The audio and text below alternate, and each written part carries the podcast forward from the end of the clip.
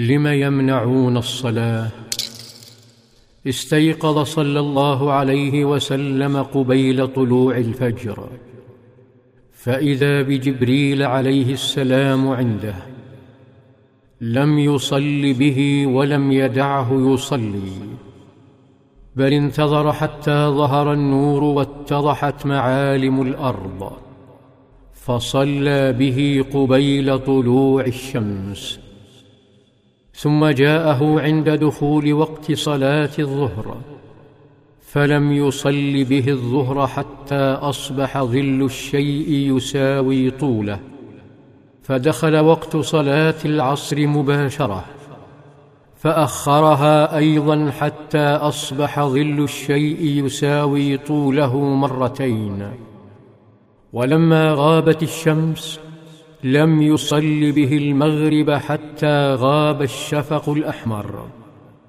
ثم أخر صلاة العشاء أيضا حتى ذهب ثلث الليل. تشوق صلى الله عليه وسلم لتفسير سر تبكير صلوات الأمس وتأخير صلوات اليوم. فإذا بجبريل عليه السلام يقول يا محمد هذا وقت الأنبياء من قبلك والوقت ما بين هذين الوقتين. انصرف جبريل عليه السلام وانصرف النبي صلى الله عليه وسلم ليعلم أصحابه أوقات الصلوات. فبدأوا يعطرون بيوتهم بها لكنهم يتلهفون لأدائها في بيت ربهم. يتقاطرون نحوه فيصلون باتجاه بيت المقدس لأنها قبلة المسلمين آنذاك. يبكون يدعون الله أن ينصرهم على أعداء التوحيد الذين آذوا نبيهم وسخروا منه وشتموه وآذوهم في دينهم. توحيد وصلوات. أفزعت أبا جهل ورفاقة. ما هذا؟ وما الذي يجري؟ أهذه نتيجة معركة الإسراء التي ظن أبو جهل أنه ربحها؟ المسلمون يزدادون ويصلون آناء الليل وأطراف النهار عند الكعبة. أمر لا يمكن قبوله.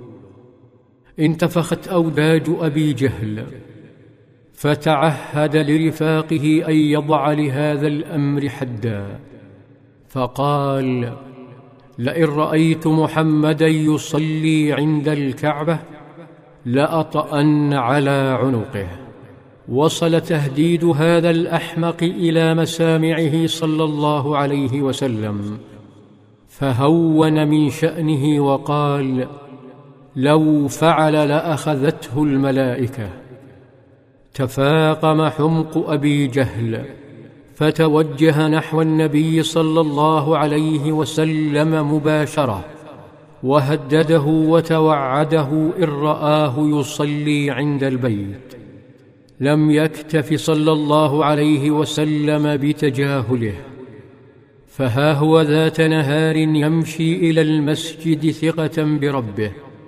فلما توقفت قدماه أمام الكعبة جعلها بينه وبين المسجد الأقصى ثم كبر مبحرا في صلاة خاشعة شاهده أحد محب الشر ومشعل الحرائق فانطلق إلى أبي جهل ليخبره بتحدي محمد له جن جنون الشرير.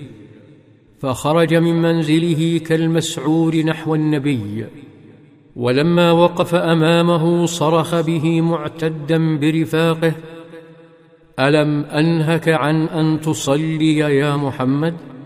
لقد علمت ما بها أحد أكثر ناديا مني.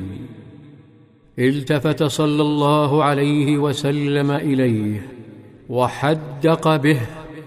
ثم انتهره بكلمات اسكتته فجاء جبريل عليه السلام فقال فليدع ناديه سندعو الزبانية. فأخبر النبي صلى الله عليه وسلم أصحابه بذلك وقال والله لو دعا ناديه لأخذته زبانية العذاب. وفي نهار آخر توجه النبي صلى الله عليه وسلم نحو المسجد فإذا أبو جهل ورفاقه هناك فتجاهلهم صلى الله عليه وسلم واتجه لصلاته وحقدهم يحدق به. كان أبو جهل خائفا لكنه شعر أنه إن لم ينفذ تهديده فسوف يصغر شأنه بينهم. فنهض ومشى نحو نبي الله وما إن اقترب منه حتى توقف فجأة واهتز ورفع يديه وكأنه يحمي رأسه ووجهه من شيء مخيف ثم رجع إلى خلف يسقط وينهض حتى جثى عند رفاقه يتصبب عرقا وينتفض خوفا. في ظلال السيرة. في ظلال السيرة.